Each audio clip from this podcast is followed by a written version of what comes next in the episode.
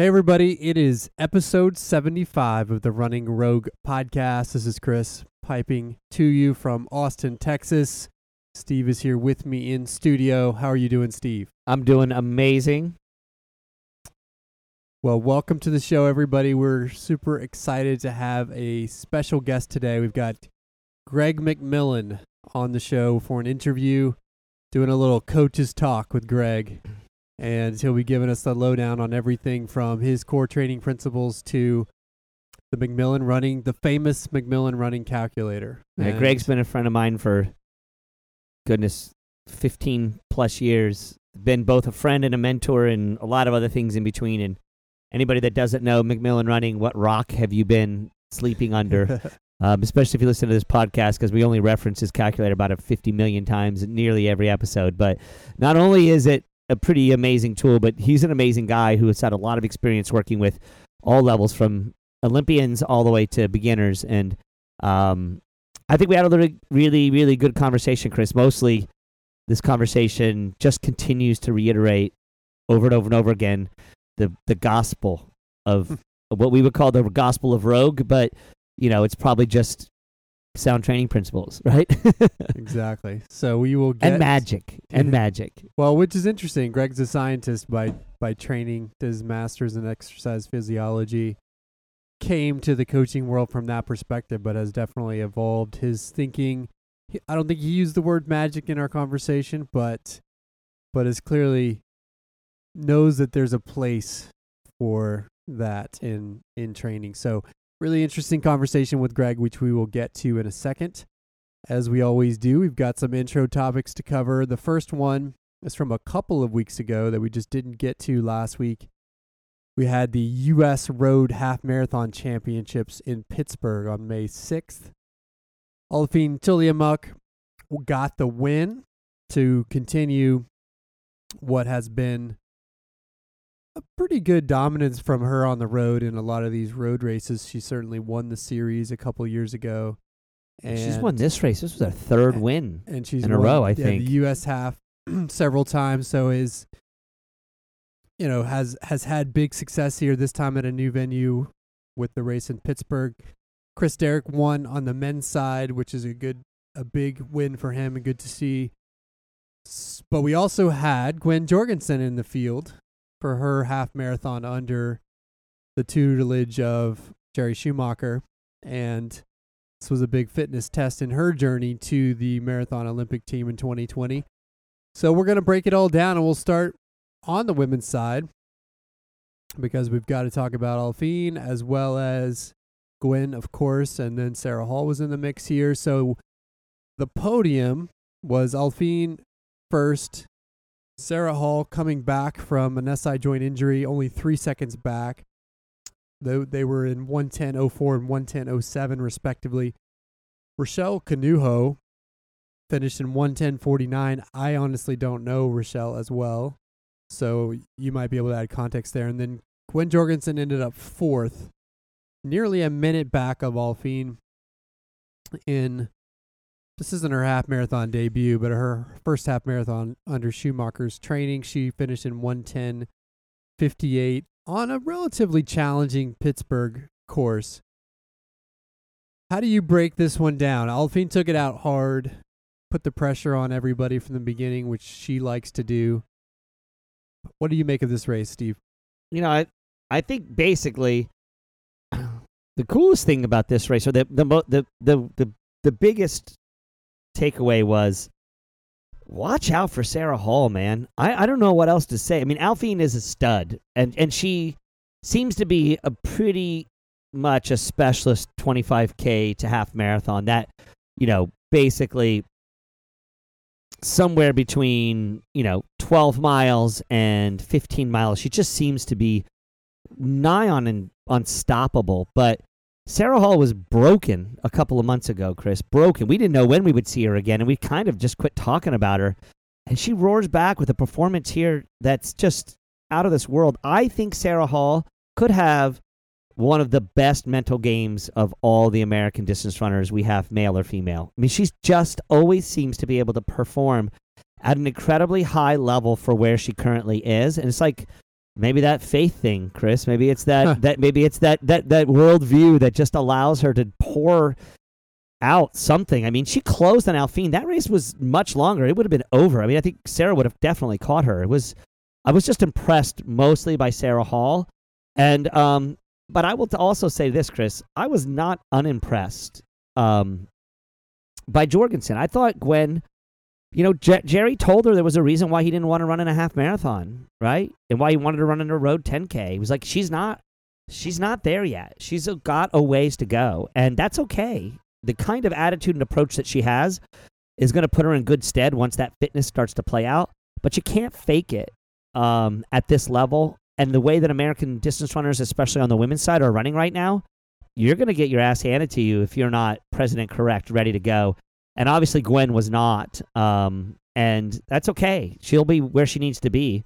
Um, you mentioned Rochelle Kanuho. I I do know exactly who she is. She ran it. She went to Northern Arizona University and was um, a, a less than. She was an All American, I believe, but she always sort of was an underperformer there. And she ran with the NAZ Elite for a long time. She was recently either she was either dropped from NAZ Elite or she left. I'm not sure what the story is there but she's running on she's running a lot better now. She's getting you know she ran to 1525 chris. So it's not like you you probably should have heard of her at some point in time. She's Yeah. definitely got that ability. I remember when i was trying to get mia Bame, we were trying to make this jump from um, an athlete i coached at the university of texas and she ran in our post collegiate group. I was trying to get her to uh, she they made a big jump in the qualifying standards for the 5k that year chris. It went from like 1550 to 1525.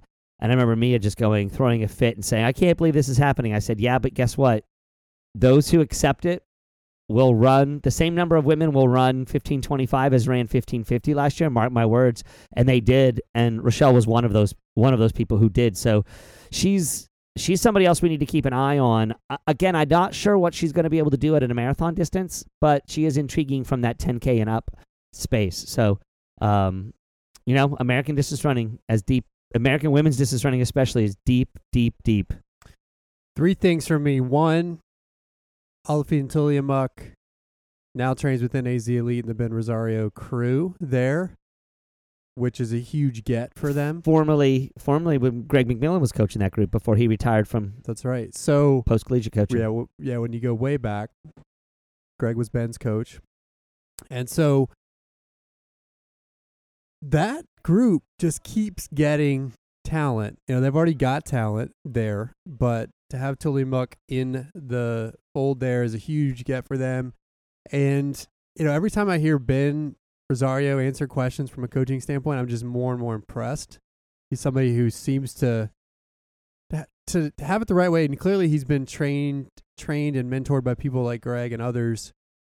But he also clearly has his own perspective, his own secret sauce, his own formula, and his and you know, as a coach, I think it's important to have your own identity. You know, it's like you can't just copy what you've seen from others do. You've got to have you bring your own identity, your own spin, your own twist, and he has that.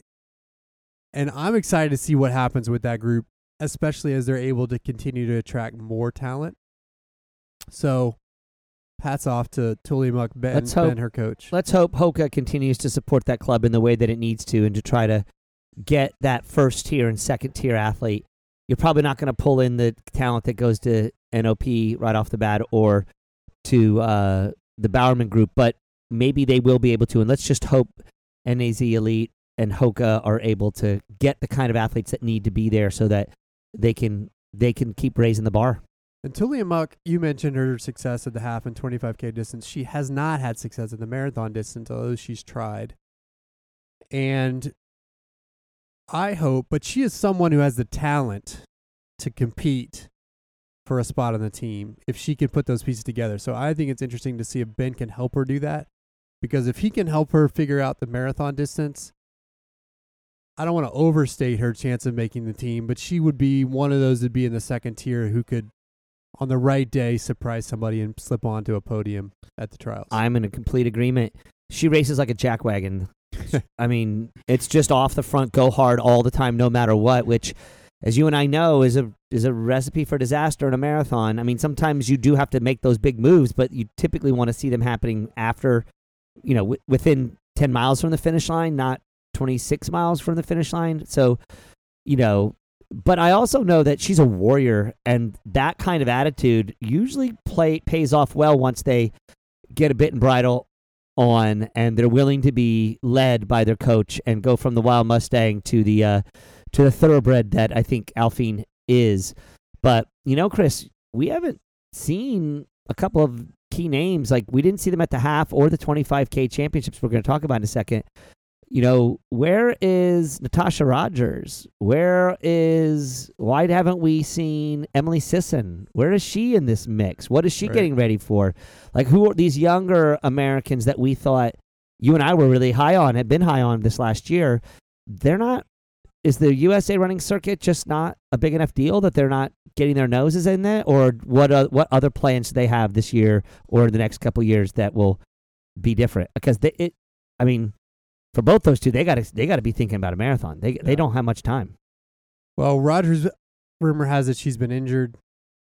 That's that's what the rumors I've heard for those connected to the Magnus Ah, camp. okay, all right. I know where you're getting your info. We got some injury issues, I think, with Rogers, and then Sisson. We know how Ray Treacy plays it. He he likes to wait and wait and wait. Mark till- my words. New York. City debut this year. I think you're going to see Emily Sisson debut at New York City this year. I I don't know. I'm I think I'm- there's no I'm ma- chance that happens, but I hope I'm wrong. well. We'll see. I We'll I see. think that they like to do it at New York, and she's a tough racer. So I'm throwing that one out there. Fair enough. We'll see. So my second point, Sarah Hall, consistently underrated, underestimated. You know, she's had success at the U.S. level, has never really had international success. Won the U.S. Marathon Champs at CIM before she had the SI issue. She was supposed to be at Boston, but had the SI joint issue.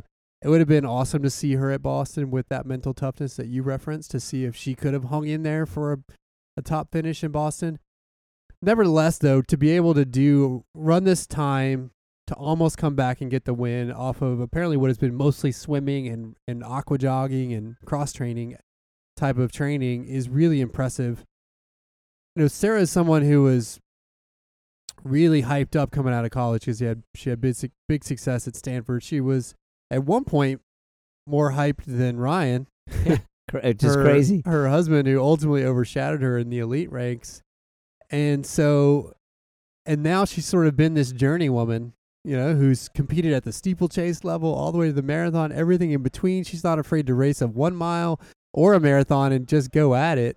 And normally she's near the top, you know, top five, top ten every single time, if not podium.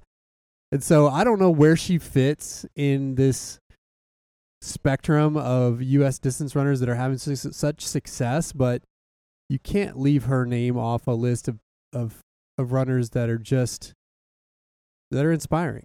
You know, I thought this whole thing with three marathons in less than six months, I was just completely against. And obviously, it didn't play out the way that she'd hoped it would play out. Um, but I'm a fan. I'm just a fan of the way that she races and her gutsiness and her, um, you know, her lack of of letting some little thing be a reason why she can't be great. And uh, I will tell people, I think you people should be not sleeping on her when we're talking about making an Olympic team in the marathon because if the game goes, if the race goes out in a, there's a lot of different ways where it could play into Sarah Hall's hands to make a team. I don't think she's going to win it, but I do think that she has a chance to make it. And you know, Chris, we just keep saying that over and over again. I mean, we're going to have a short list that's going to be pretty long. A long short list for potential candidates on that U.S. women's marathon team in 2020. Gwen Jorgensen, no concerns from me on this performance at all, as you alluded to. You know, if you look at Desi, she ran 113 at the New York City half before winning Boston. I would imagine that Gwen went into this race probably without tapering at all, probably on full mileage, probably without doing all the work that Schumacher would have ideally had her do before before racing the half under his purview, but my guess is she was so antsy and just needed a result that, you know, he's like, let's do it. Put your hand on the fire, girl. And for somebody, see if it burns. yeah, for somebody like Gwen, this is only going to serve to be a motivating thing. You know, I don't know if you saw afterwards, she apparently has her own PR person or team. Yeah, she's got an entire and like they we put need that out- marketing They program. put out a video, literally that same day, basically with a humble pie with a pie emoji, talking about you know how she ha- ate some humble pie today, and you know it was time to get back to work. So you know she had already processed it and said, look. You know, I, I probably she probably had higher expectations on the day, but she understands where this fits in her journey. That it's one tiny little stepping stone, and that's it. And with the mentality that she has as a gold medalist, this is only going to motivate her. So I'm still, I'm still bullish in terms of her ability to build from this into something much bigger. I am too, Chris, but there is one thing that worries me a little bit about this race result for Gwen Jorgensen. Her career has been built on flat courses or track. And, you know, that course, Pittsburgh's course is hilly. It's got some got some hills in it. It's not a flat, flat course. And I wonder if that played a little bit into it. So I do worry a little bit for Gwen as we talk about going into Atlanta where we know we're going to see some hills. That's something she's going to need to that's going to be a weak spot she's going to need to shore up because um, almost all the Olympic distance races that she ran at the international level were always on very, very flat courses. That's one of the arguments people always make about those incredibly fast 10k times coming off of the off the bike with that Olympic distance racing is how can they run 29 minutes? when they're running on dead flat courses. That doesn't change the fact that the men are running 29 minutes or the women are running 32 minutes or 30. You know, it's still super fast, but I do think that might have added a little bit of difficulty. And Gwen is no power runner. She's definitely, though she's tall, she is very lean, and and uh, hills can be a problem for athletes like with that somatotype. Well, we know that she'll be getting plenty of hills at altitude with the BTC team as they probably she probably went straight from there back to altitude, my guess. So yeah, we'll they're. I think they're in. Uh, from what I've been seeing on social media, I think they may have gone to Mammoth Lakes. They they change where they go. I don't even know if it's even individual athletes go to different places. I know they've been to Woodland Park, Colorado. They've been obviously they've had that camp that they usually have in um, Utah. So it's like it's really interesting how they play different locations. I'm very curious about that, but we'll save that for another conversation. for our Schumacher interview. Yeah, let's, I'll put it out there. Anybody that's got a connection, we're down. We're down. So on the men's side, interesting here that BTC finally on the men's side got a win over Scott Simmons and his U.S. Army crew. Leonard Korir had trouble at the U.S. or at the World Half Marathon Championships. Had a little bit of trouble here as well as at least as far as his standards go. Chris Derrick, Chris Derrick got the win, 102.37. Parker Stinson, local Austin area Baller. local Austin area talent. He went to the University of Oregon. Finished only one second back. Almost got the win from Chris. Andrew Colley third, only three seconds back. So really tight up front for the men in relatively fast times of those one or two sort of mid mid times. Korir was a full minute back almost of that in fifth. Which is interesting, and obviously he struggled at the world half, so perhaps he's coming back from something there. Finally, the the the magic is worn off for U.S. Army. I don't know, but this has got to be a big confidence builder for Chris Derrick, who has struggled to get results recently, at least where he wants him to be at the top of a list. And so, what do you think this does for him? Well, I hope it takes him. I hope it starts a positive feedback loop that gets him going where he needs to be, because he's a guy who, if he can figure this marathon thing out, you and I both know he's got the chops. Um, I just, I just wonder a little bit about that. Why the women run so well in Jerry's program for the marathon distance, but the men have yet to get a result. You know, sometimes Chris, as we have we know in our experience that once a positive feedback loop gets built up in a group, um, a lot of amazing things can happen. It's obviously happening on the women's side with uh, that crew. On the men's side for the marathon, they need a little bit of this. So getting a win here was critical and crucial. I'm excited. Hopefully, he'll continue to improve and see great results. Um, I mean, really, the best guy running out of that group right now, and my, I mean, we do have Evan getting ready to get on the track, but the best guy running in that group right now is uh, Mohamed, who's just been killing it at every level. And uh, most people don't know him because he's a Canadian um, by birth and he competes for Canada, but he trains in that group and he's an absolute badass. He went to Wisconsin and uh, what a uh, it's going to be interesting to see him play out. But hopefully, those guys can get a a real a thing going for them, just like their women have in the marathon. I hope so. We need somebody who can challenge Rupp, and really that second and third spot on the U.S. men's marathon team is wide open. So hopefully he can pull it together and compete there, because he does have the talent to compete on the world stage. We know that for sure. Parker Stinson, sort of a journeyman of sorts now. Went to University of Oregon, grew up here in Cedar Park, it was long time was doing 10k distance on the track as a high schooler, which is fairly rare back in the day. So I was known for his his endurance from an early age. Almost nipped Derrick at the line here. Pretty cool to see that. Parker's a baller. I mean, I'm a huge fan of Parker Stinson. That guy is uh he's he's gonna come present and correct every single time and he's throws down. He looks like he's working way harder than he really is, and I think he's a little bit deceptive that way. It seems like he, you know, he's in in Boulder. He's got his game working really well. He's figuring the altitude thing out. He and his coach have a really seems like they have a really good plan, and his coach is only really not work. He's not working with that many people, and it, it seems like Parker has got most of his attention, and it seems to be playing out. Positive positive feedback loop we were talking about now a couple times in this episode, Chris. Parker's one of those guys. If he gets on a positive feedback loop and it keeps going and lifting and lifting, watch out. That guy, um, the marathon is eventually going to be his distance, and he's got. I don't know that he's fully committed there full, uh, all the way in his heart. He probably has in his head, but I'm not sure if he has in his heart.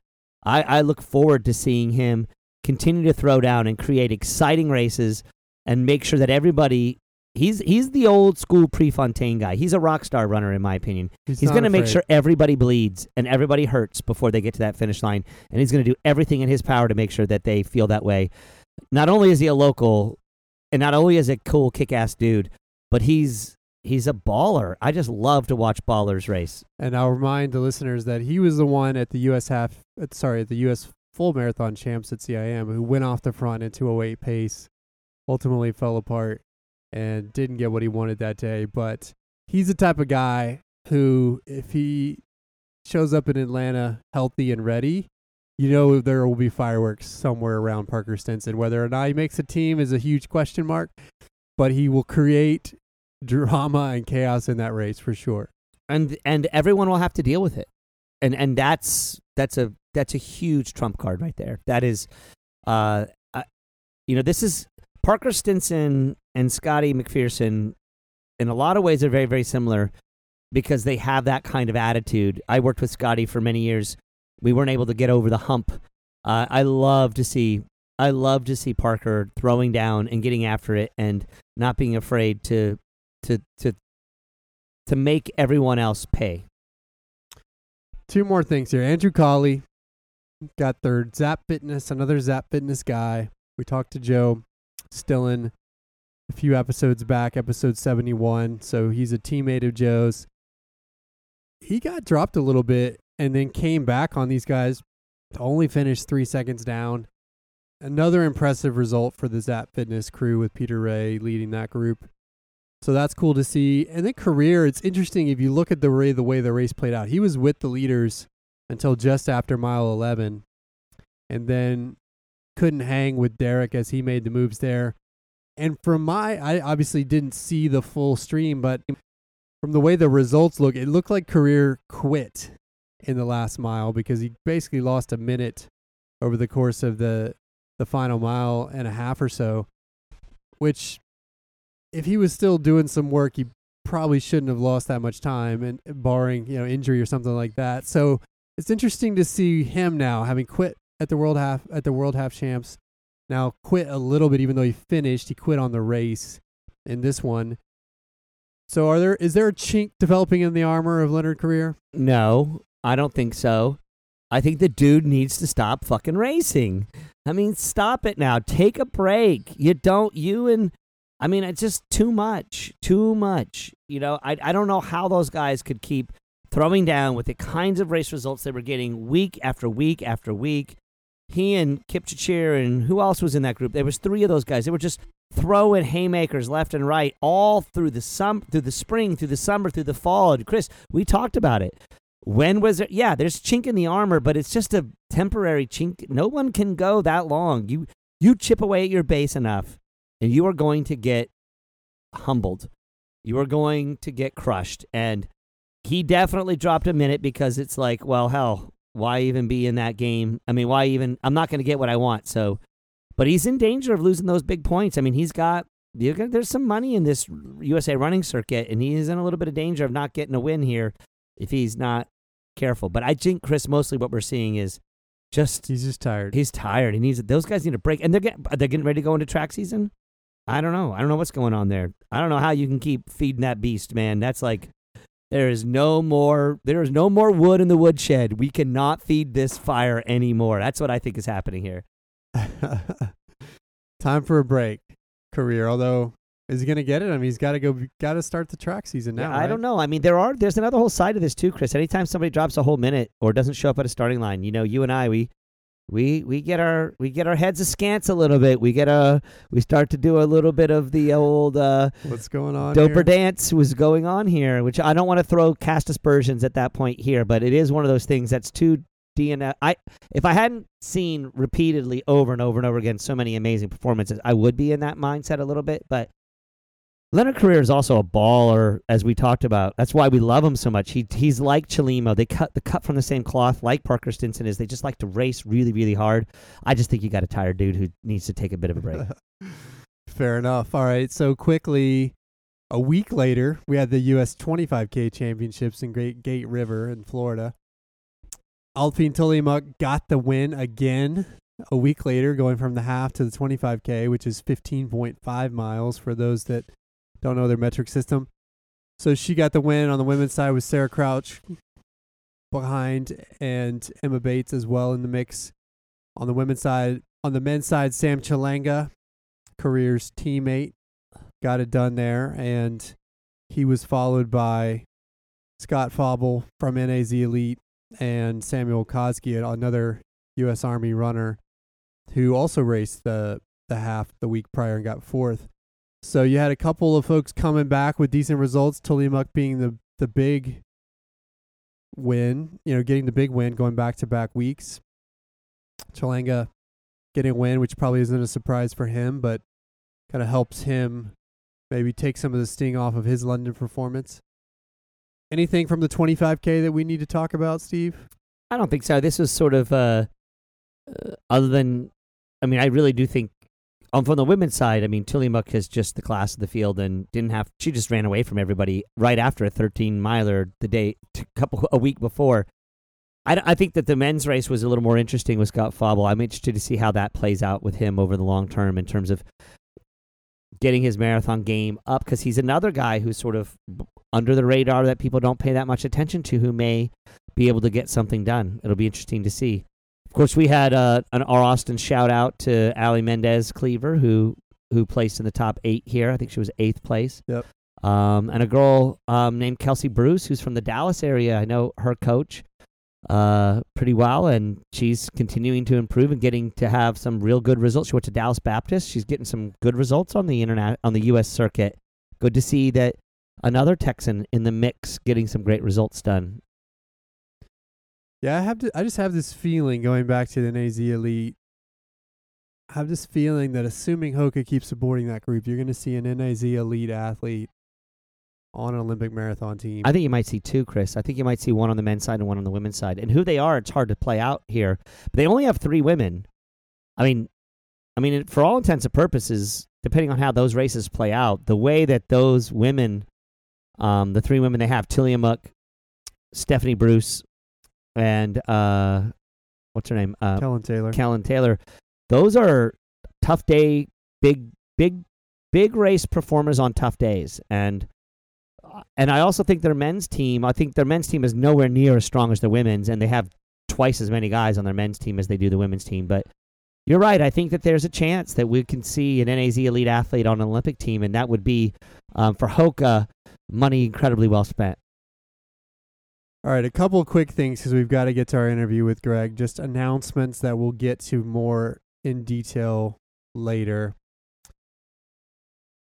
Because I, I, I just don't have the time to talk about it now, Steve. Galen Rupp and Jordan Hasay both announced they're going to be racing in Chicago in the fall. Pusha.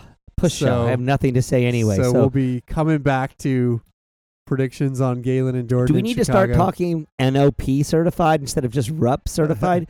I did come up with a new nickname for him, Nike by the way. Galen Pup. I kind of like that one, Galen Pup. Galen Pup will be racing in Chicago, defending his Chicago title. Jordan got third there last year, so she'll be going back and is coming back apparently relatively soon to start running again from her stress reaction. Also, a heads up as you're listening to this, coming up here on May 26th, we've got the Prefontaine Classic, the big U.S. Diamond League meet for the late spring and it's always a good race to watch. It'll be on NBC Sports most likely. Sometimes it's on NBC, so check your listings for that and try to watch some of that. I know the Bowerman Mile is stacked as an example, but that that's always a big meet. Attracts a big international field, and there'll be a bunch of Americans in there uh, fighting for wins as well. So check out the Prefon- Prefontaine Classic Go Marielle Hall. coming up this week. Marielle Hall from UT as well as the Bowerman Track Club will be racing. But we'll be talking about full Prefontaine results. But definitely go out there, check your NBC listings, and try to watch it so you can then be more informed when we do our recap. All right, let's jump into our interview, Steve, with Greg. We've already done probably enough of an introduction on Greg, who really doesn't need much introduction. But if you haven't already been exposed to McMillanRunning.com, check that all out there. And it'll be in the show notes. and we'll of course share it in the show notes. He's also the author of You Only Faster. We get to all of that and more with Greg, so we'll bring him on now. All right, we're welcoming Greg McMillan to the show. How's it going, Greg? Good. How about you? We're doing well here in Austin, although it's going to be pretty damn hot here. So I think we're going to get our first 100 degree day today. yeah, so you're right. you're in a much better place, I'm sure. but we're happy to be talking to you. Before we jump into a little background on you, Greg, I, I know you were in Boston. We had a full show dedicated to recapping Boston. We have a lot of people who ran the race in our groups or who listened to this podcast and ran. And I know a couple years ago you did a a deep dive after the fact on the heat in Boston and what that might have done to affect times. So I wanted to start there and just get your impressions of the day and if you've had any science in your head on how the conditions may have affected people on that crazy morning.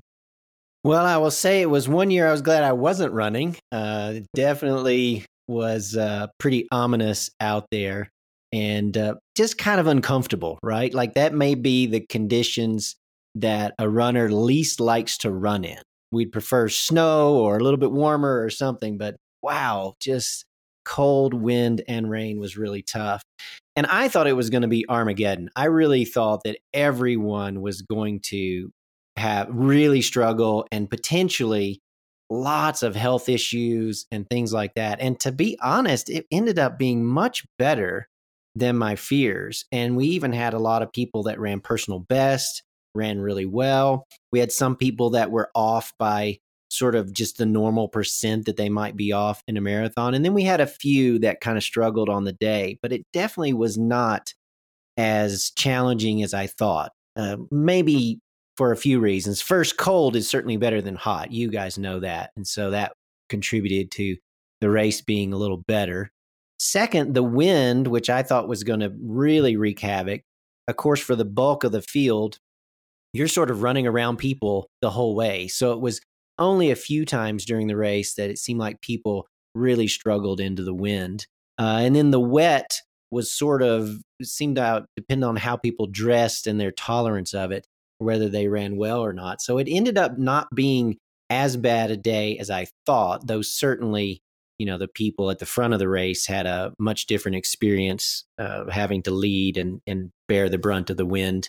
Um, and, you know, they had the advantage that they they were inside leading into the race, whereas most of our runners were sitting outside in the village and getting cold and wet before starting the race. So definitely a very challenging day.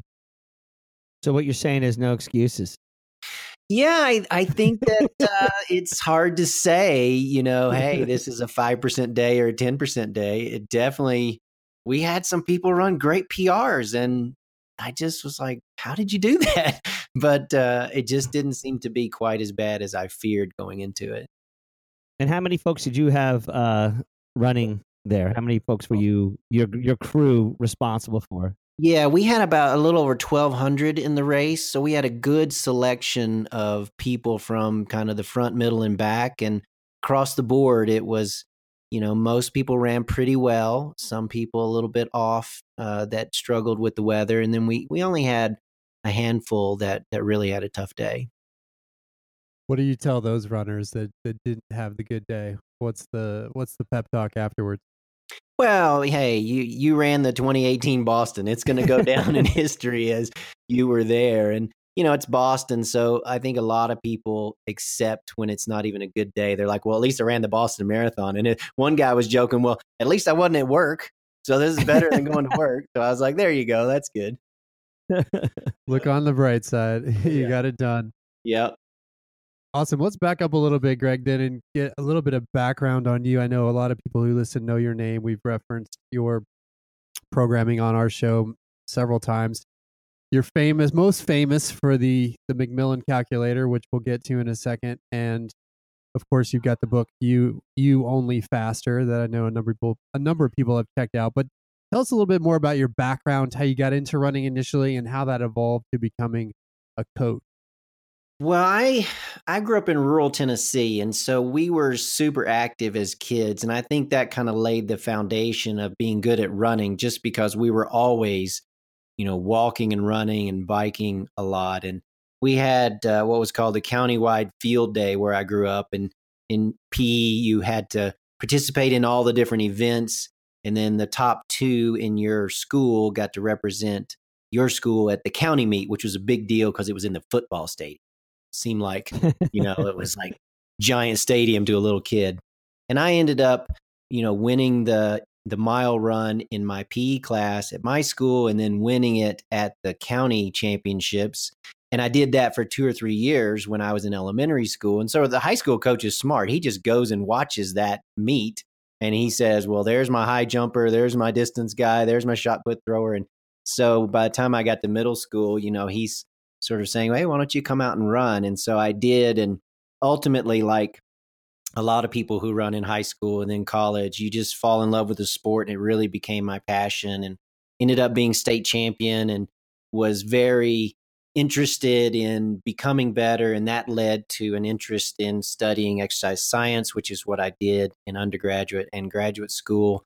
And anytime that you you know, are a decent runner and you're studying exercise science, people start asking you questions. And I was obviously excited to talk about it and explain what I was learning in class. And, you know, soon they're asking you for a workout, and then soon you're writing a training plan, and soon they call you coach. So it wasn't really by design. It just sort of happened that people started asking me, and I was happy to to help. I love helping people.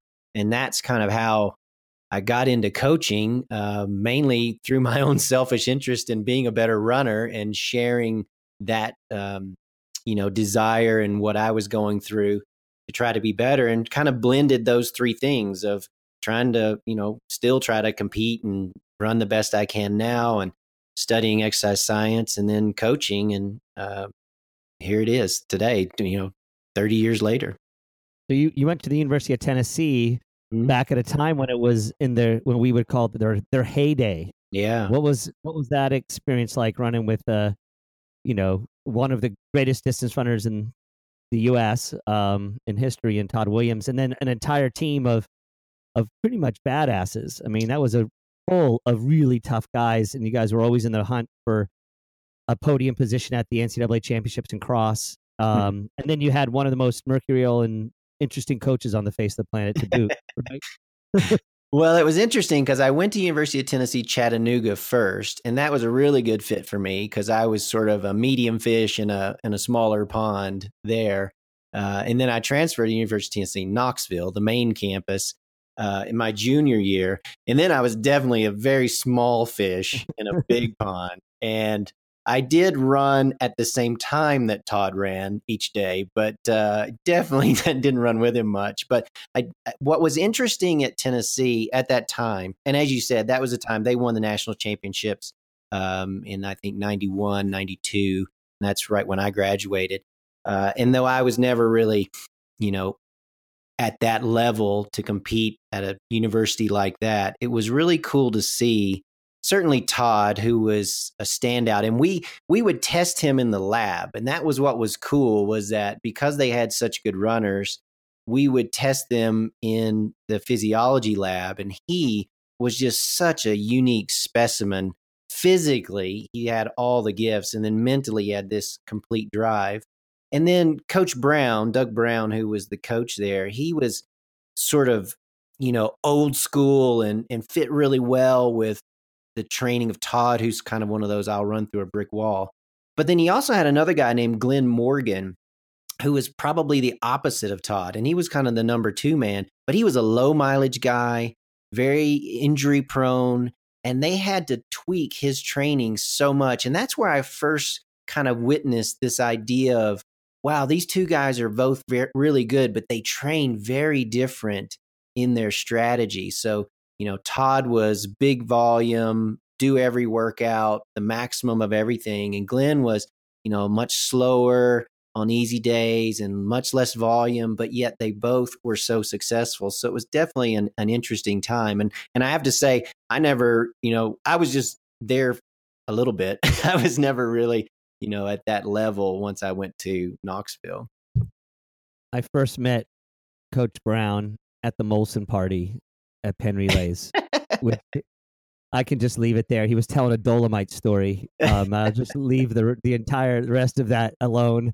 Um, Coach Warhurst was there as well. It was yeah, it was it was the first time I realized, wow, these guys are crazy. I this are. this world is this world is a little bit different than I thought. Because my coach was super old school. He was Doug's coach. He was your coach's coach. Yeah. So, but anyway, um, it, it it's great to hear your background and hear how that played in. And you know, your experience in the lab, how has that sort of informed sort of the way that you um, started your coaching? Did you feel like you were much more of a science based coach and then moved into a little bit more of the going to the because you really are an art you're an artist you're not just a science coach you know you have the ability to look at it from a whole bunch of different perspectives tell us a little bit about how you transitioned from that or and or if you even see it transitioning, or if you see them as maybe two pieces of the same puzzle. I'm curious to see what your take is on that. Well, I think I definitely started out feeling like science was the answer. It was going to be directive of how people should train. And it, you know, quickly you learn that there are these general principles that human beings have in training, but you also begin to see individual variability. And so that starts to play into okay, it's not a one size fits all. And then I was really lucky when I went to graduate school. My advisor was a guy named Russ Pate, and he top 10 at the Boston Marathon multiple times, qualified for Olympic marathon trials, I think three times, got his PhD at University of Oregon in 1975. So he was there with Pre and, you know, Bowerman and the whole load of them. And whenever I got there, he and I were, you know, we'd always talk about running and training and stuff. And he said, well, here's the thing exercise science is just going to tell you why the things work that coaches and athletes have already figured out. It will help you tease out the individual differences, but it will not provide, you know, some breakthrough answer that we don't already have. It's just is the right training being applied to the right athlete. And so that really, I guess, sums up what I feel is, as you mentioned, sort of the art and the science. I do think that understanding the science and applying principles can help with the tweaking of athletes' training so that it matches them a little bit better. But what athletes know and coaches know and have learned works works. And there's many different methods. And as long as you understand kind of the madness behind the method you can apply it to people in a way that can be successful. So i feel like if you are just scientific you miss part of it. And if you're just sort of a robot uh, and just you know spitting out canned plans, I think you miss part of it as well. I think it's got to be the blend of the two. And then the ultimate, of course, is if you can become a coach in the way that you're able to inspire and motivate athletes to do something beyond what they think they can do. And that's the fun of it. But that to me is the ultimate is if you can get to that point where you can sort of sort of tweak things and use the science and the general principles and take what you've learned from the best coaches around it, but then, you know, connect on a level with athletes so that they begin to believe something that if you told them in the beginning, they think you're crazy. Preach, brother, preach. We're going to spend plenty of time on the magic for sure, but I do want to go back to the foundation of McMillan running. Where did that start? What was the genesis for you of your coaching business? And what would you say are your core training principles within McMillan Running? Well, I got lucky in that I was coaching an Olympic development team uh, in the late 1990s, early 2000s. And when that ended, there were still people that wanted to work with me, and some people that thought I knew what I was talking about because I worked with fast runners uh, wanted to work with me. And so I set up McMillanRunning.com at that time, pretty early in the online coaching world. Uh, and it's just sort of, I thought it would be a part time business because my wife was getting her PhD and we, I knew we were probably going to be moving around with her job. And it ended up being more than a full time job. And so it's kind of grown from there. So it was really just the, you know, result of people being interested in working with me that I needed a platform to do that. And the philosophy is kind of the blend, like we've talked about. It ultimately is we know these general principles that work for training athletes for each different distance and each different sort of duration of races that they may be doing.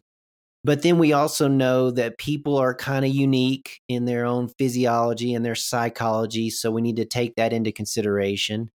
And then people, you know, the bulk of the people we work with are busy professionals. And so you've got to balance what you ideally would do with what can fit into their life schedule and being able to move it around. And so the work that I do sort of tries to work underneath this umbrella of the general principles with a lot of tweaking of things to specifically help athletes with their unique nature and then making that fit into their life schedule in a way that is motivating and maintains motivation and builds their motivation and confidence. Because if you can get them decently fit, but then really confident and excited about their race, then you've got a great chance of having them go out and achieve their goals. So starting on the the general training principles and let's assume for a second we're talking about those going longer distance. We have a lot of half marathoners and marathoners who listen to the show from a from a kind of tr- core physiological principle standpoint for those training for those distances what are the things that you point to? What are the three or four things that you think matter there? The first thing is they have to have muscular durability because the bulk of you know completing those longer races particularly if they're going to take a long time doing those races they just need to have the musculoskeletal system that can handle it uh, and so that's why you know, consistent weekly volume in the long runs and all of those things are really helpful in building a musculoskeletal system that can tolerate it. And then secondly, they have to be sort of physiologically prepared for the demands of the event. So if you're going to race for two, three, four, five, six hours, then you need to be prepared to be really efficient at running at your goal pace. You need to be prepared to fuel and hydrate at those paces uh, for the duration and you need to have some exposure to the mental suffering that inevit- will be inevitable in those races and you have to be okay with that and kind of look forward to that. So the training is kind of set up to get you muscularly prepared get you sort of uh, metabolically prepared but then also to get you mentally prepared for that. And you know the regular training that we do the the weekly volume, the long runs, the race specific type workouts that we do. Some of the workouts where we really want to challenge the athlete uh, mentally, we do those, and you know, just things to help them essentially be prepared so that race day is not a new experience. Uh, it's more of an exciting experience and is is not uh, so scary, I guess. I love how you say that. we preach on our side a lot. What does the race require? You know, and, mm-hmm. and many of the foundational principles we utilize here at Rogue um, follow from that, which don't always fall nicely and neatly into these, you know, energy system boxes, right? they're yeah. they're they're a lot more about when the shit hits the fan, how do you deal? How do you how do you adjust? What do you do? And um, so talk to us a little bit. You have a lot of experience working with with people in the flesh, you know, face to face, and you now have this unbelievably successful business working with people primarily virtually. Um, what are the nuances and challenges with those two different techniques? Many of our listeners, um, some of them train with us in live and in person, and then others are are already they may even be McMillan running customers already. What what do you? They might be interested in knowing how you, as a coach, and how you plan for that sort of virtual versus physically present uh, dichotomy that that's out there. Well, it would be ideal to be in person with everyone. That's obviously lovely to do. It's just not practical. Um, you know, when you're we're a global company, so we have athletes around the world, so it's obviously just not possible to do that in in the flesh, as you say, is great because you you have the hands on sort of while they're doing the workout, and you uh, can speak with them when everything is sort of you're you're at the track or you're finishing the long run, and you can put your eyes on them. So that's always nice to help a coach, you know, because a lot of coaching is is visual and auditory. So you're watching athletes and you can see how they look and how they're how they're changing across a run and then you're listening to them and what they're saying and how they're saying things to try to get feedback and that's pretty immediate when you're in the flesh. So that's a, a, lovely situation and it's it's fun obviously to get together with runners that way.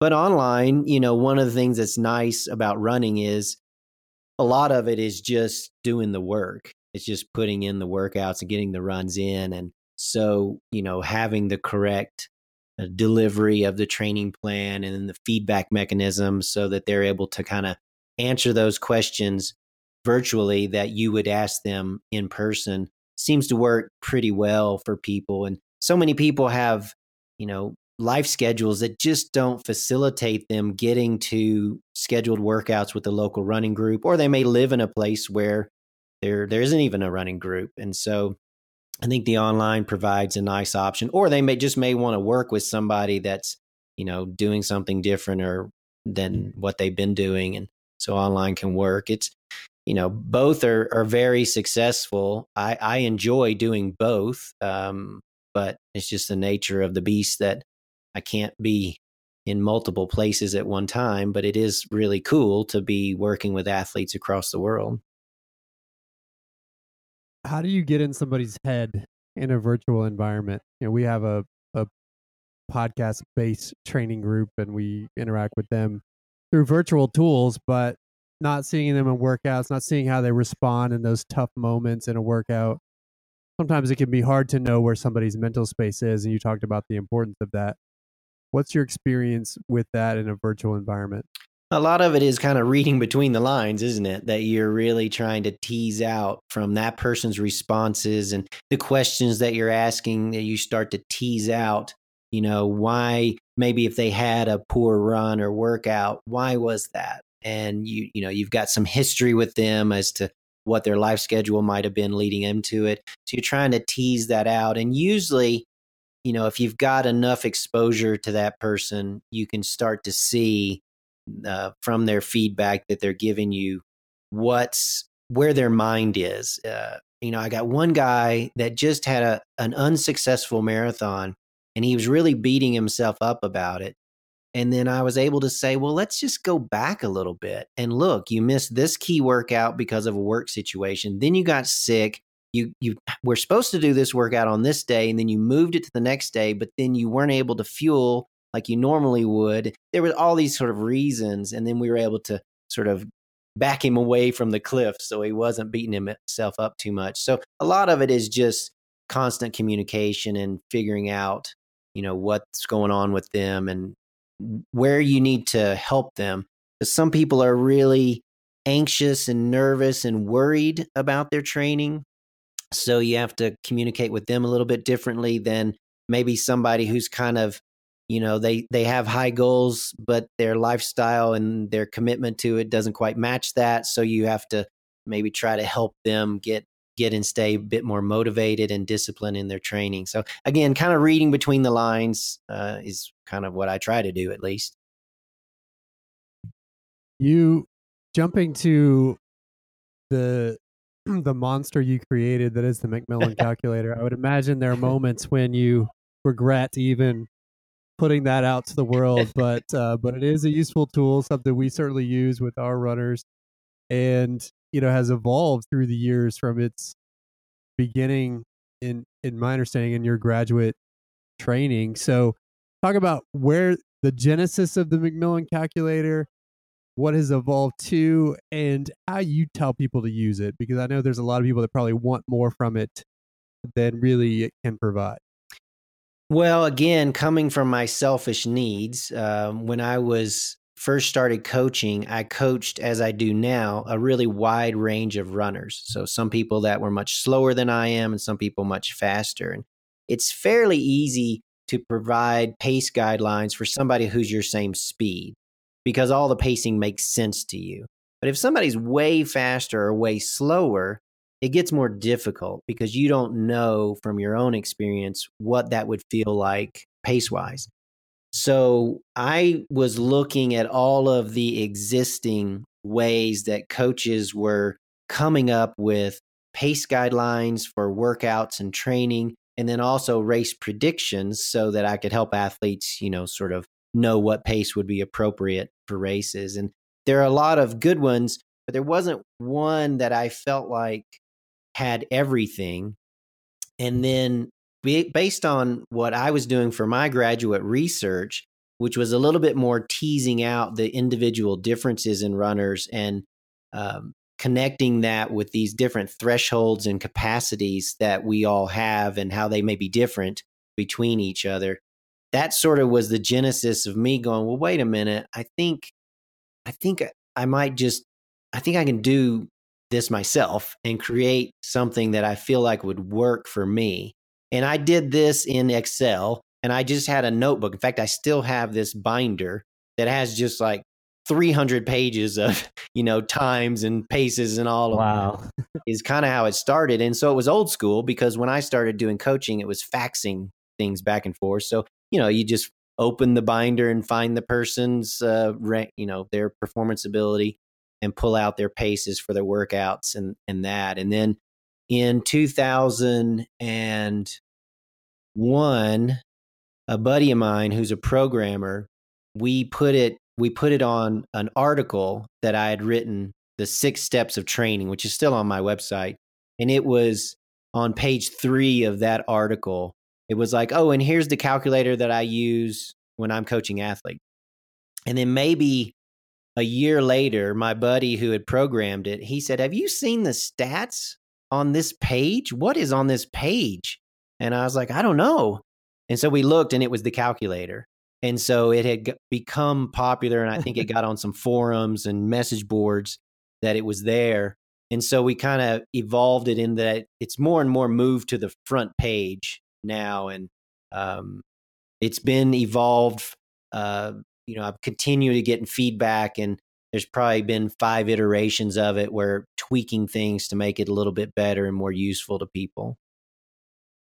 When you talk about tweaking, I think our listeners they're they're they're a pretty training focused group. What kind of tweaks are you talking about? You know, your calculator for some folks gets a bit of a bad rap as being um, weighted to marathon, half marathon specificity and away from like you know, somebody who runs a marathon, how in the world are you going to get their 200 meter equivalency time? You know, talk a little bit about those adjusts adjustments that you've done, and and sort of sort of maybe a little bit of the criticism people have had about it, and how you deal with that. I mean, obviously, nothing's ever going to be perfect no matter what, but Give us a little bit of that history. Well, you have to understand that the the prediction it's a predictor, right? It's an estimate. It's not written in stone. It's not always correct, though for a lot of people it is, but some people it's it's not. And you have to understand that the farther you get away from what you've been doing, the less predictive it will be. And so certainly, you know, I'll have high school kids who, you know, they're now normally just fast, but they have no endurance. That's just sort of the nature of being a new runner in high school. And they can run the 400 and 800 times, but they'll never get close to the two miles. So, like, your calculator sucks. And I'm like, well, no, I think you just need more endurance. And that's the problem. And so, this is illuminating that you lack endurance. And then the same thing if people, you know, come into the sport and do half marathon and marathon, but they've never really done a lot of speed work or focus on running a fast 5K or 10K. They may have run them during half marathon or marathon training. And so it's difficult for them to meet the predictor possibly. And you're like, well, yeah, why don't you take a season and focus on 5K, 10K and see if you can bring it in line? So it's just a matter of understanding that it is it's an estimate and it's a tool to illuminate give you another you know data point that you and your coach can use to kind of identify where are your strengths where are your weaknesses and you know it's been tweaked over the years to be you know we added ultra to it which you know introduced a whole new set of potential and problems too uh, and then the actual algorithms that are behind it are have been adjusted because now I think we're closing in on 20 million runners have used it. So there's a lot of sort of data um, from the usage, and then we, you know, have feedback and knowledge from the athletes that we coach as to you know what they're finding works and doesn't work. So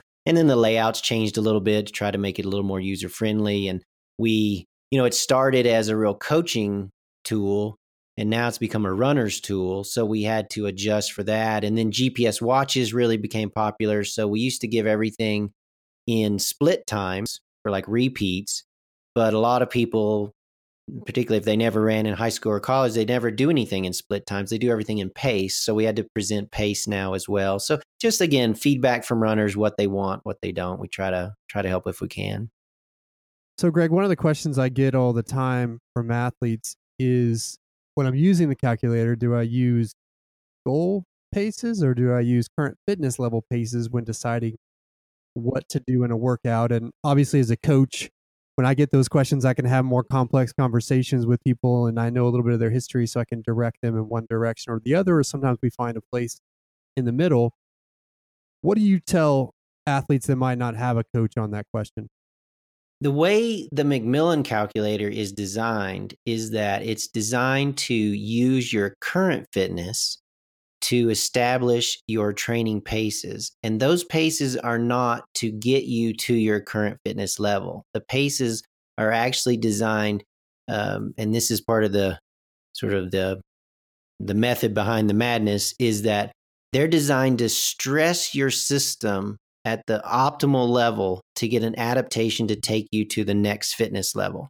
So you use your current fitness level, and the training paces that come from the calculator are based on that. And they will give you the right amount of stimulus to take your a next step in the in your fitness development. And the goal pace uh, information is used primarily for goal pace workouts, obviously, and prediction of other um, race performances. So you know, oh, if I want to run hour and 50 minutes for the half marathon, what do I need to get my 10K at?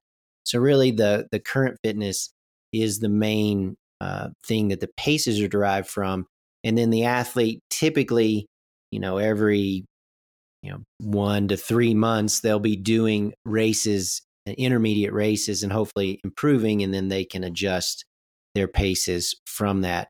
And that's why I had to add the goal fitness question to the calculator because people were putting in their goal fitness as their current fitness. Well, then it's providing paces to actually make them faster than their goal.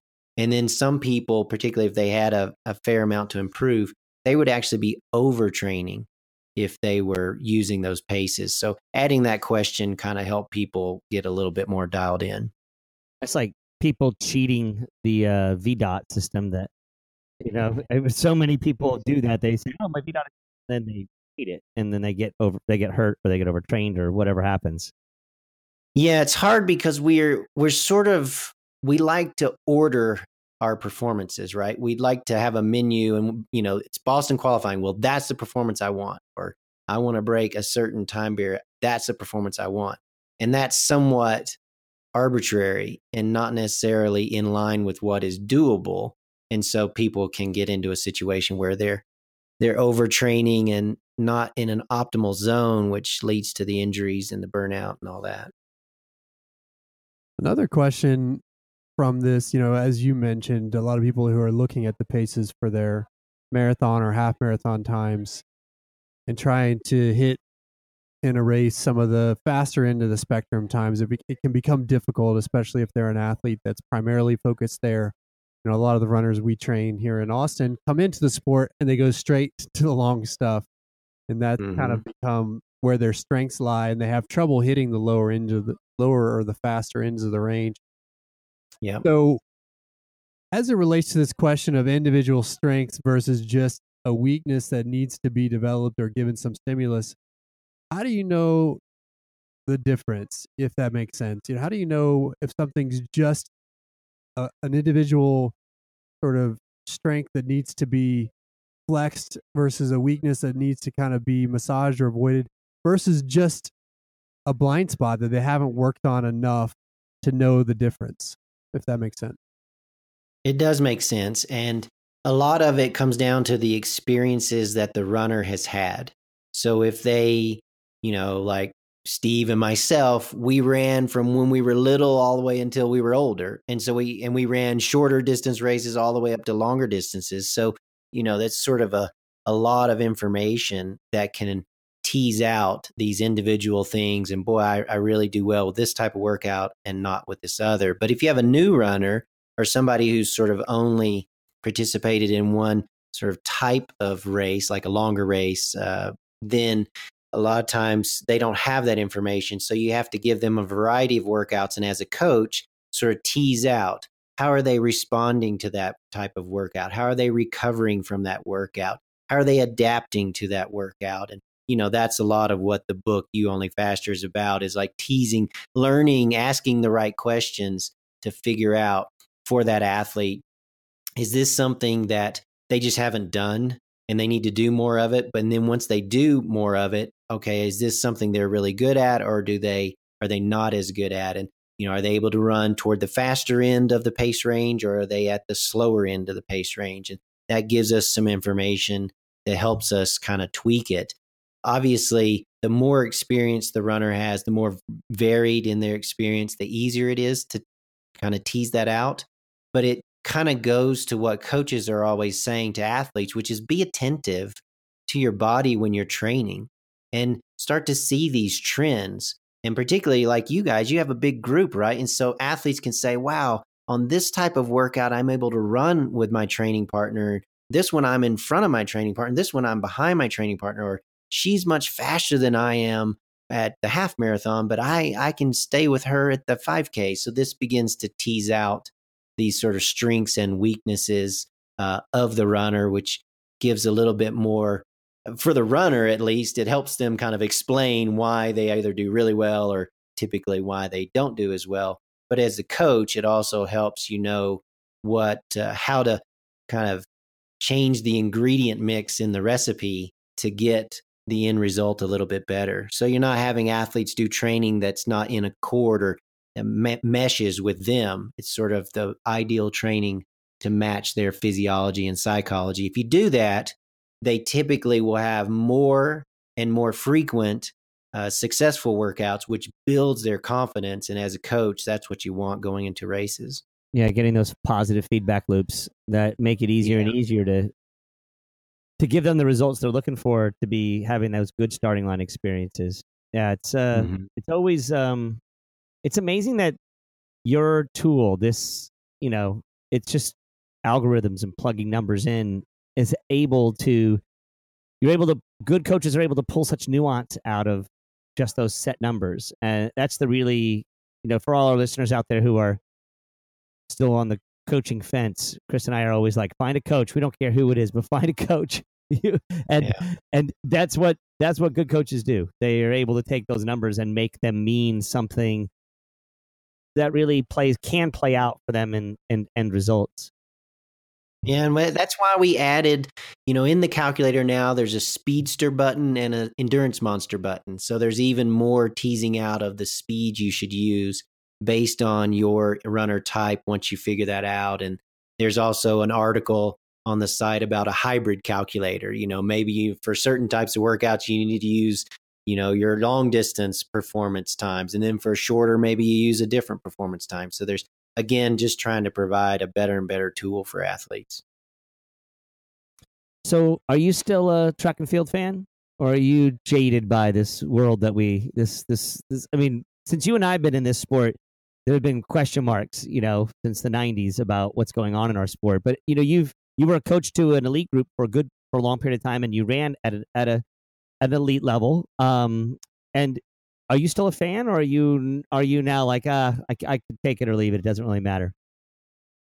I think I've I sort of go between each end of the spectrum. I love the sport. I love competing. I love you know, knowing what athletes go through to get ready. I mean, Desi winning Boston, how can you not be a fan of that? I was just so incredible.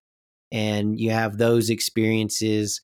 But it is hard to sort of, you just can't ignore the constant, you know, negatives of people cheating. And certainly when I was doing the pro team, you know, we just, they hurt us because, you know, I was always telling the athletes, they're not keeping you from running fast. That was my like answer whenever the topic came up.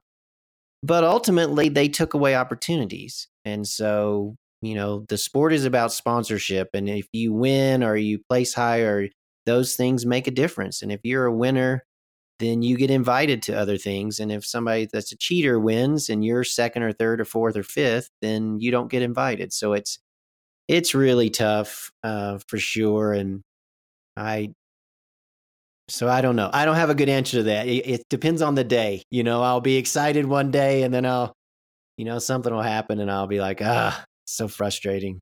Well, we jam this fan stuff down our listeners' throats. We spend the first 20 minutes, 15, 20 minutes of every episode telling them what just happened in the world. And we learned over the last couple of, of, of months to put a a little uh, station mark when we're done with that period, so people can listen to the to the tech talk stuff if they want to jump to it. But we can't stop. He, Chris and I can't stop being fans. I'm I'm way less jaded. I guess for me, it's always been they're either doing it or they're not doing it. There's no way I can catch them. Uh, Chris is a more nuanced fan where he gets a little more. He he takes it a lot more personal. I just think there's a whole bunch of cheaters out there, and each person has to make their decision on how they're going to play with it. But um, when as you think about the um, experiences that you had. I mean, it, it, when you your experiences you had as a as a pro coach. I mean, things are getting crazy in the U.S. now, aren't they? I mean, our uh, the, the, the playing field that you and I were operating on as coaches of elite groups, which um, you were definitely an elite group, and my group was a, was more of a sub elite group, but we the, the playing field has completely changed. The level of athlete coming out of the college ranks and the the heights that we're seeing, especially on the women's side, athletes competing at from the 15 of 800 all the way up to the marathon it's a pretty exciting time for american distance running. Do you still feel confident that in the us generally people are doing it the right way? I i don't know. It's difficult to know for sure because it's you know you just hear so much stuff and it's it's overwhelming. Um but I think that there's a lot of people that are doing it the right way that are having a lot of great success. And so, you know, that's the what you kind of come back to, right? Is that you know this person, this coach, this sort of training group, they're doing it the right way and they're having great success and they prove that you don't have to do those things to, you know, to have that success. And so certainly there's been an ongoing um, you know gathering of of good athletes with good coaches with good support and a lot of belief that they can go out and and run really well and that's happening. And that wasn't the case you know certainly when we were in our infancy of starting our groups and trying to do what we could do to help US distance running. You've coached elites and now adult athletes of all levels. How are they the same and how are they different they're more the same than they're different. The sameness is they still go through the same emotional roller coaster that is training for a, a big goal, though somewhat theirs is more stressful because they have financial obligations and opportunities on it that the rest of us don't. Uh, and that whole building of an athlete from where they are to where they want to go and working with them across that is very very similar in for both. The circumstances can be different for sure. The biggest um, difference, of course, is just the speed. Is just everything is so fast, and everything is the percentages of improvement are so low, and what you're trying to tease out, and then how can you can you do that from a physical standpoint, but then you also have to feed the mental standpoint figure out what what that athlete needs to be able to go to the next level and some of them you know i i would say in in the group that i did the biggest challenge that we had because we never got like the superstar athletes out of college we were always like tier 2 tier 3 tier 4 athletes and trying to kind of move them up the biggest challenge we had was mental in that we i could get them really really fit mm-hmm. but they had sometimes that would be they, I could get them fitter faster than physically than I could mentally. And so they would rush up against competing against people or hearing split times that, you know, were scary. And so trying to get them to be comfortable with hearing those splits or racing against those people or being in front of those people in races was a big part of it. So I think that they're more similar uh, and that's one of the things I feel like new runners figure out when they do talk to faster runners is they're like, wow, they they have the same struggles that I do. I thought I thought every run was magical for them. I thought every run was amazing. They never had a bad workout or a race and it just they make it look so easy. It didn't seem like they were suffering when they were doing the race and they kind of begin to see and this is why runners stand around talking to each other after races for hours because it is this commonality in what we experience. Yeah, I found in my experience interacting with elites that they're they have more insecurities than the adult athletes I've been exposed to, and yeah. it it's always well. I, in somewhat, they have. Sorry to interrupt. Somewhat, they have to be freaks, right? They have to be unusual to do what they're trying to do. So you do definitely get some characters.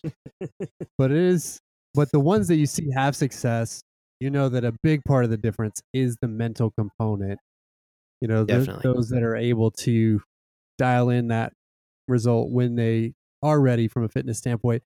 So let's talk about the mental training side of things. We did a big mental training series with this podcast. We talk about a, in a lot of different ways how to prepare your mind for your goal race. What are the things you emphasize? Well number one is to be comfortable with the suffering and to accept that if you're going to race at your you know your highest ability to have a peak performance you need to accept that it's going to be uncomfortable and you got to be okay with that because a lot of athletes uh, you know we always want to feel great throughout the race and a lot of feeling great throughout the race is having an expectation that it's going to be very painful it's going to be a lot of suffering and so the more you can get them sort of on board with that idea then when the when the suffering does come it's not a shock to the system they're better able to handle it so a lot of the training is let's dial in how to run comfortably at your race pace, but then also put them in situations where they are suffering uh, in a similar way, or maybe it's smaller doses, but they're having exposure to the mental challenges that will come in the race.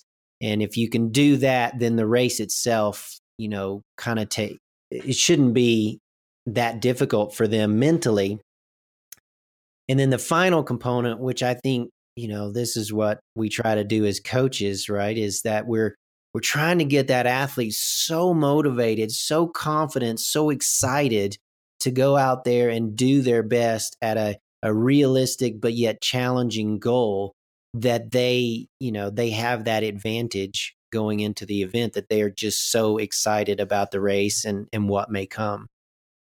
You know, Greg, over the last five, six years, I'd always used um, I'd always done lots of quality workouts in long runs. I'd always knew that that was crucial for marathon and half marathon success. But I was having athletes like kind of not finish races out and in the way that I thought that they were capable of from the, the the myriad of workouts we did and all the things I thought that indicated clearly they were ready to race a set a certain goal time. And then um I get I just got to the point where I was like, okay, there's something I'm missing here. And sort of went back to brass tacks and went through all my all the people who are have been um, influ- key influencers for me, and you're one of those folks. Um, and I went back through some of your stuff, and I realized how critical and crucial your idea of fast finishing is, not just from a physiological standpoint, but really, really from a psychological standpoint. I call it a close. We like to close mm-hmm. out the last 20 minutes or 30 minutes of a run. Sometimes I'll even extend it to 45, depending on where we're at in a cycle. But yeah. that that that was just a a complete game changer for the way my athletes perform now because I had a lot of the physiological boxes checked off. Um, mm-hmm. But I was, they were failing late in races. And, you know, some of that is physiological. I do know we weren't doing enough 20 plus mile runs and I kind of changed that too. But talk a little bit mm-hmm. about how you, how you came up with the idea of a fast finish or a close and sort of how that nuance of the physical and the mental sort of fall in sort of in one piece to having a workout that's, in my opinion, like a like a desert island workout. Man, this is one you've got to have in your cycle, or you're in deep trouble. Yeah, yeah, no kidding. Well, I mean, coach has been doing it for years, right? And several that were influential on me, you know, had their athletes doing it, and you talk to athletes about it. And I started sort of doing it with the first pro group. It was sort of part of the programming, and you started to see like who, how an athlete ran a fast finish or this sort of closing, you know, part that's fast, how they ran that and how did that correlate with the race?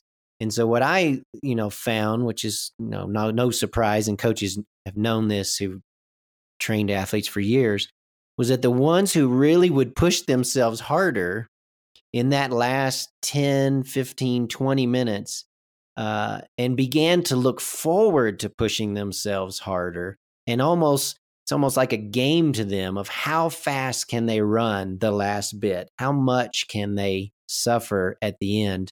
Those are the ones better able to tolerate the races.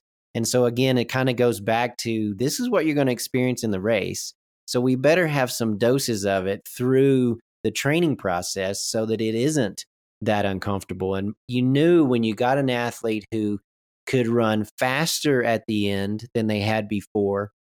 And they were sort of excited to do it. They sort of were excited about the challenge of it.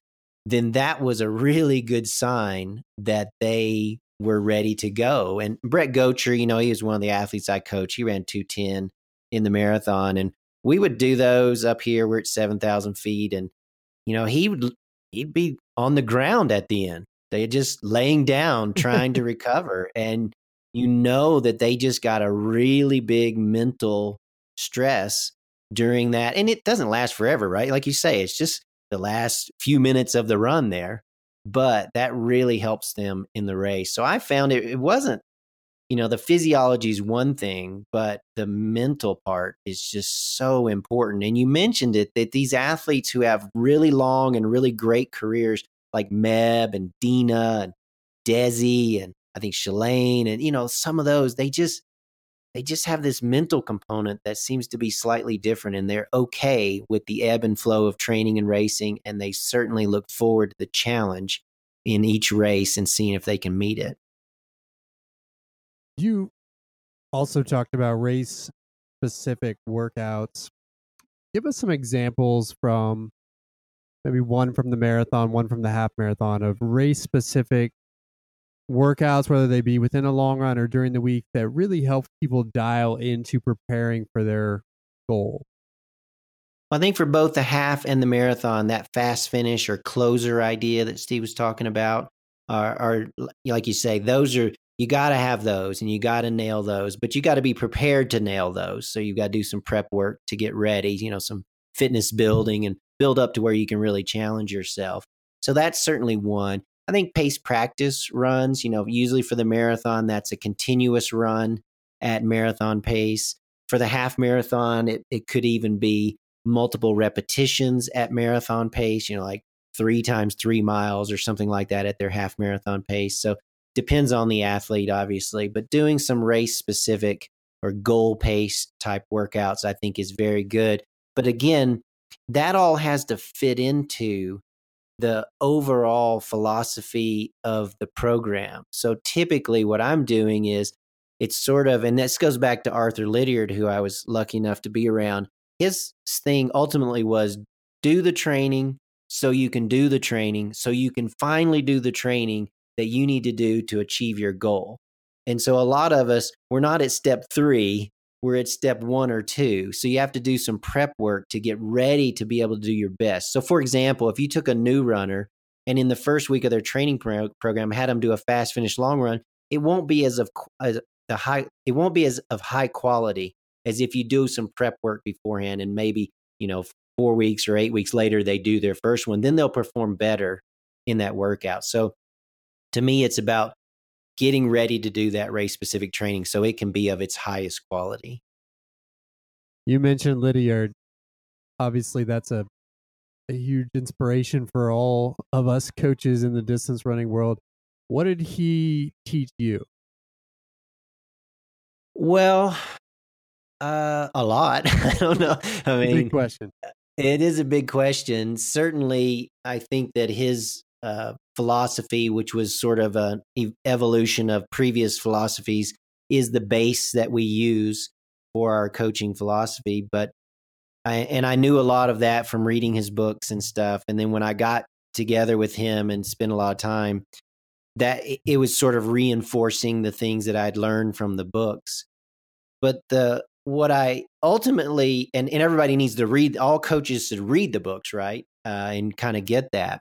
But I would say that what was most interesting was that number one, he would give a slightly different answer to what appeared to be the same question to two different runners who appeared to be the same.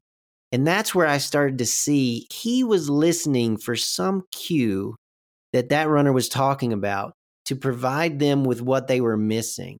And again, going back to this individual nature, because Lydiard's always talked about in a very sort of rigid way, right? You have to do this, you have to do this. And I found that wasn't the case. He had a lot of wiggle room within these general principles. That really reinforced that idea to me. I also he's he's kind of like V Joe Vigil. Th- these are guys that just are so motivating to you. You would just run through a brick wall for them. I don't know what it was about him, but he just had that thing. And so you realize that he probably could have had any training system and he still would have had successful athletes because he was just so motivating. And it showed that as a coach, and I mentioned it before, if you can become a trusted partner who is able to motivate and influence somebody to believe that they can do something, you know, bigger than maybe they believe, that was a big part of it too. So I would say you know what was great about it was it sort of reinforced what I'd learned from the books uh, and talking to other people who were who had been around him.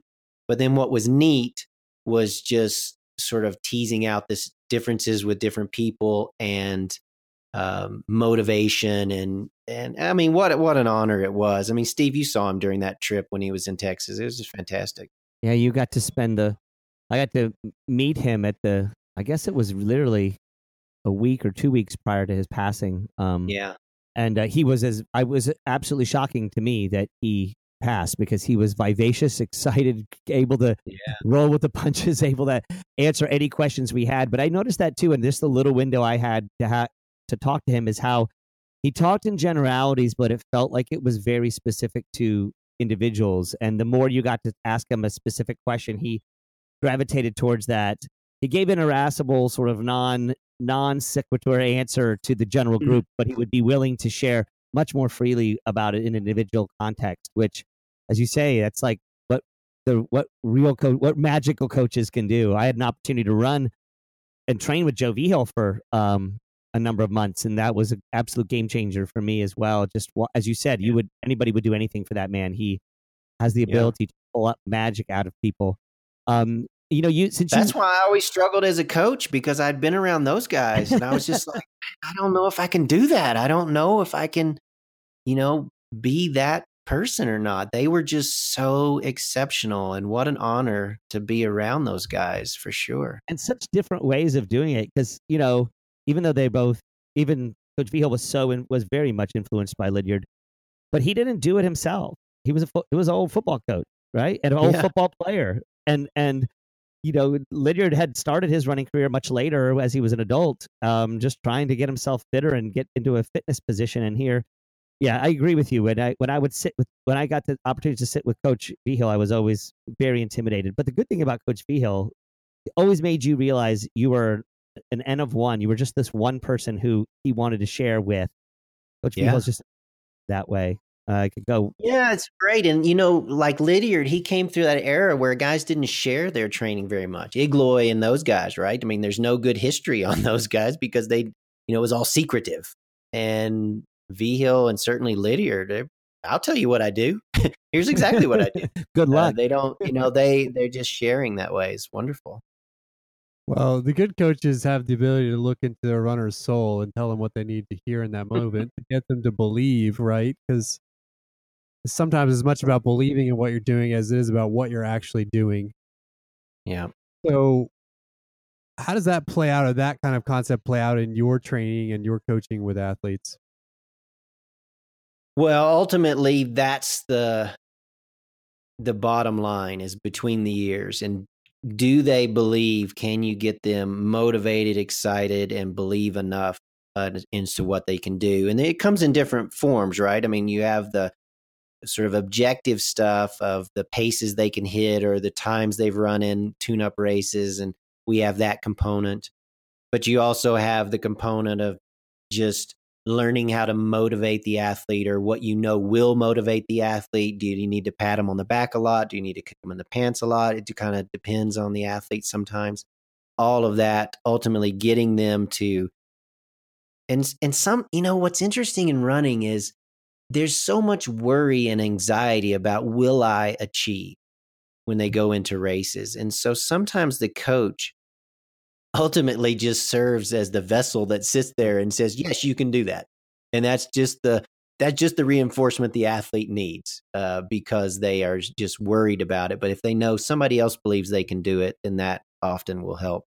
Don't tell the American Psychiatry Society or whatever it is that we are actually therapists, right? We'll all get all get in big big trouble for that. um, so we're going to wrap this up with one question. We're about to announce uh, uh, a, uh, a a book club that we're sort of going to be pushing over the next couple of months, um, which is an online book club called the Endorphin Book Club. And in that regard, I wanted to ask you a question about maybe key running books or even books that are not running specific that might that our li- that our listeners might get something out of or might glean something from um, to help them raise their running game. Do you have any any one or two or three books that you might recommend?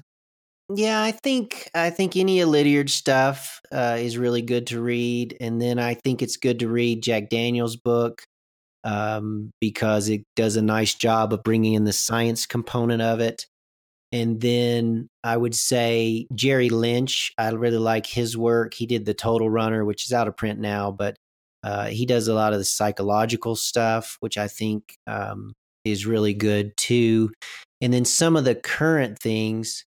Uh, Matt Fitzgerald has some good books, um, and those kind of guys that are a little bit newer are often doing a good job of sort of consolidating the information from older references uh, in the past. Steve Magness, some of those guys, you know, they're kind of they're doing the synopsis, they're doing the research work to and pull it together. I think that David Martin and Peter Coe's book, Better Training for Distance Runners, it's pretty heavy. on the science side of things, but I think it's chapter three or chapter four that talks about ultimately building the training. And I was lucky to be around David Martin quite a bit, and he um, he really had a good handle on the physiology and the psychology too. So I think those would be cornerstone books for sure. Vigil's book is really good uh, as well. Again, I could probably just keep going and going on the books that I, the way I did it, to be honest, was I just went to used bookstores and I bought all the old books and I read those, and then I would move to the newer books because a lot of times it's good to kind of know what it what comes from where, and uh, you can learn to, you know, kind of have your decoder ring.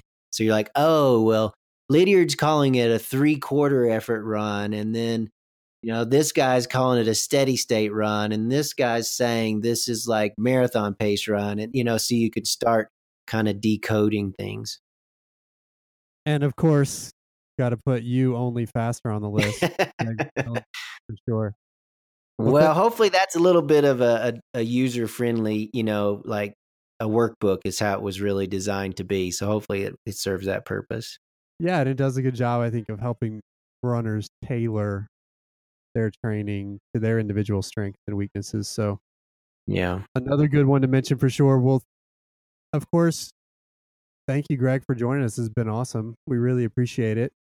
Thank you. I, I love Rogue. I appreciate all that you guys have done. It's amazing and, um, you know, really inspiring.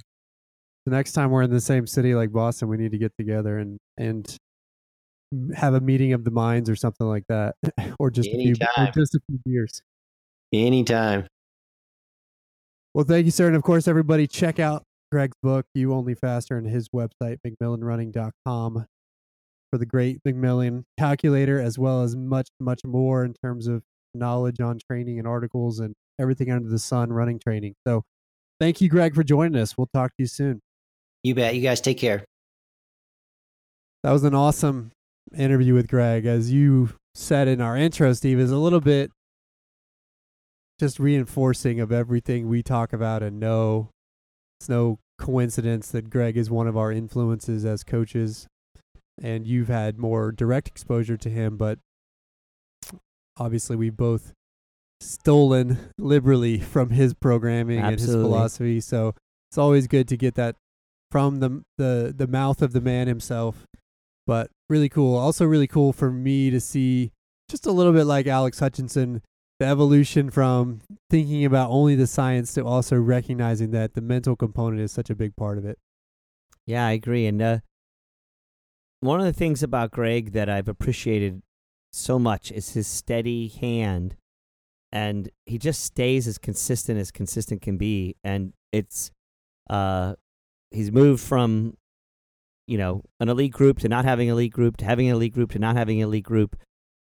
And now he's a goddamn entrepreneur to end to, I mean like he's killing it from a from a coaching standpoint and they've got it dialed in and they know what they're doing. It's just as a as a friend I'm I'm so happy for him and you know, I, I'm surprised it took us this long to get him on the podcast, mostly because we were I think we were just I don't know why, but he just reinforced 95 to 99.9% of what we talk about week in week out here and guys if you don't know the fundamentals of training are are not that different. Everything is just keep doing the work, keep doing the work. Miles matter. Listen to your body. I mean, he just believe. went through believe. He just went through all the key points. I mean, it's you know, it's good stuff. Good stuff. There you go. We'll wrap it with that. This has been episode 75 of the Running Rogue podcast. As always, check us out at roguerunning.com or on Facebook, Twitter, or Instagram at, at Rogue Running. Until next time, we'll talk to you soon.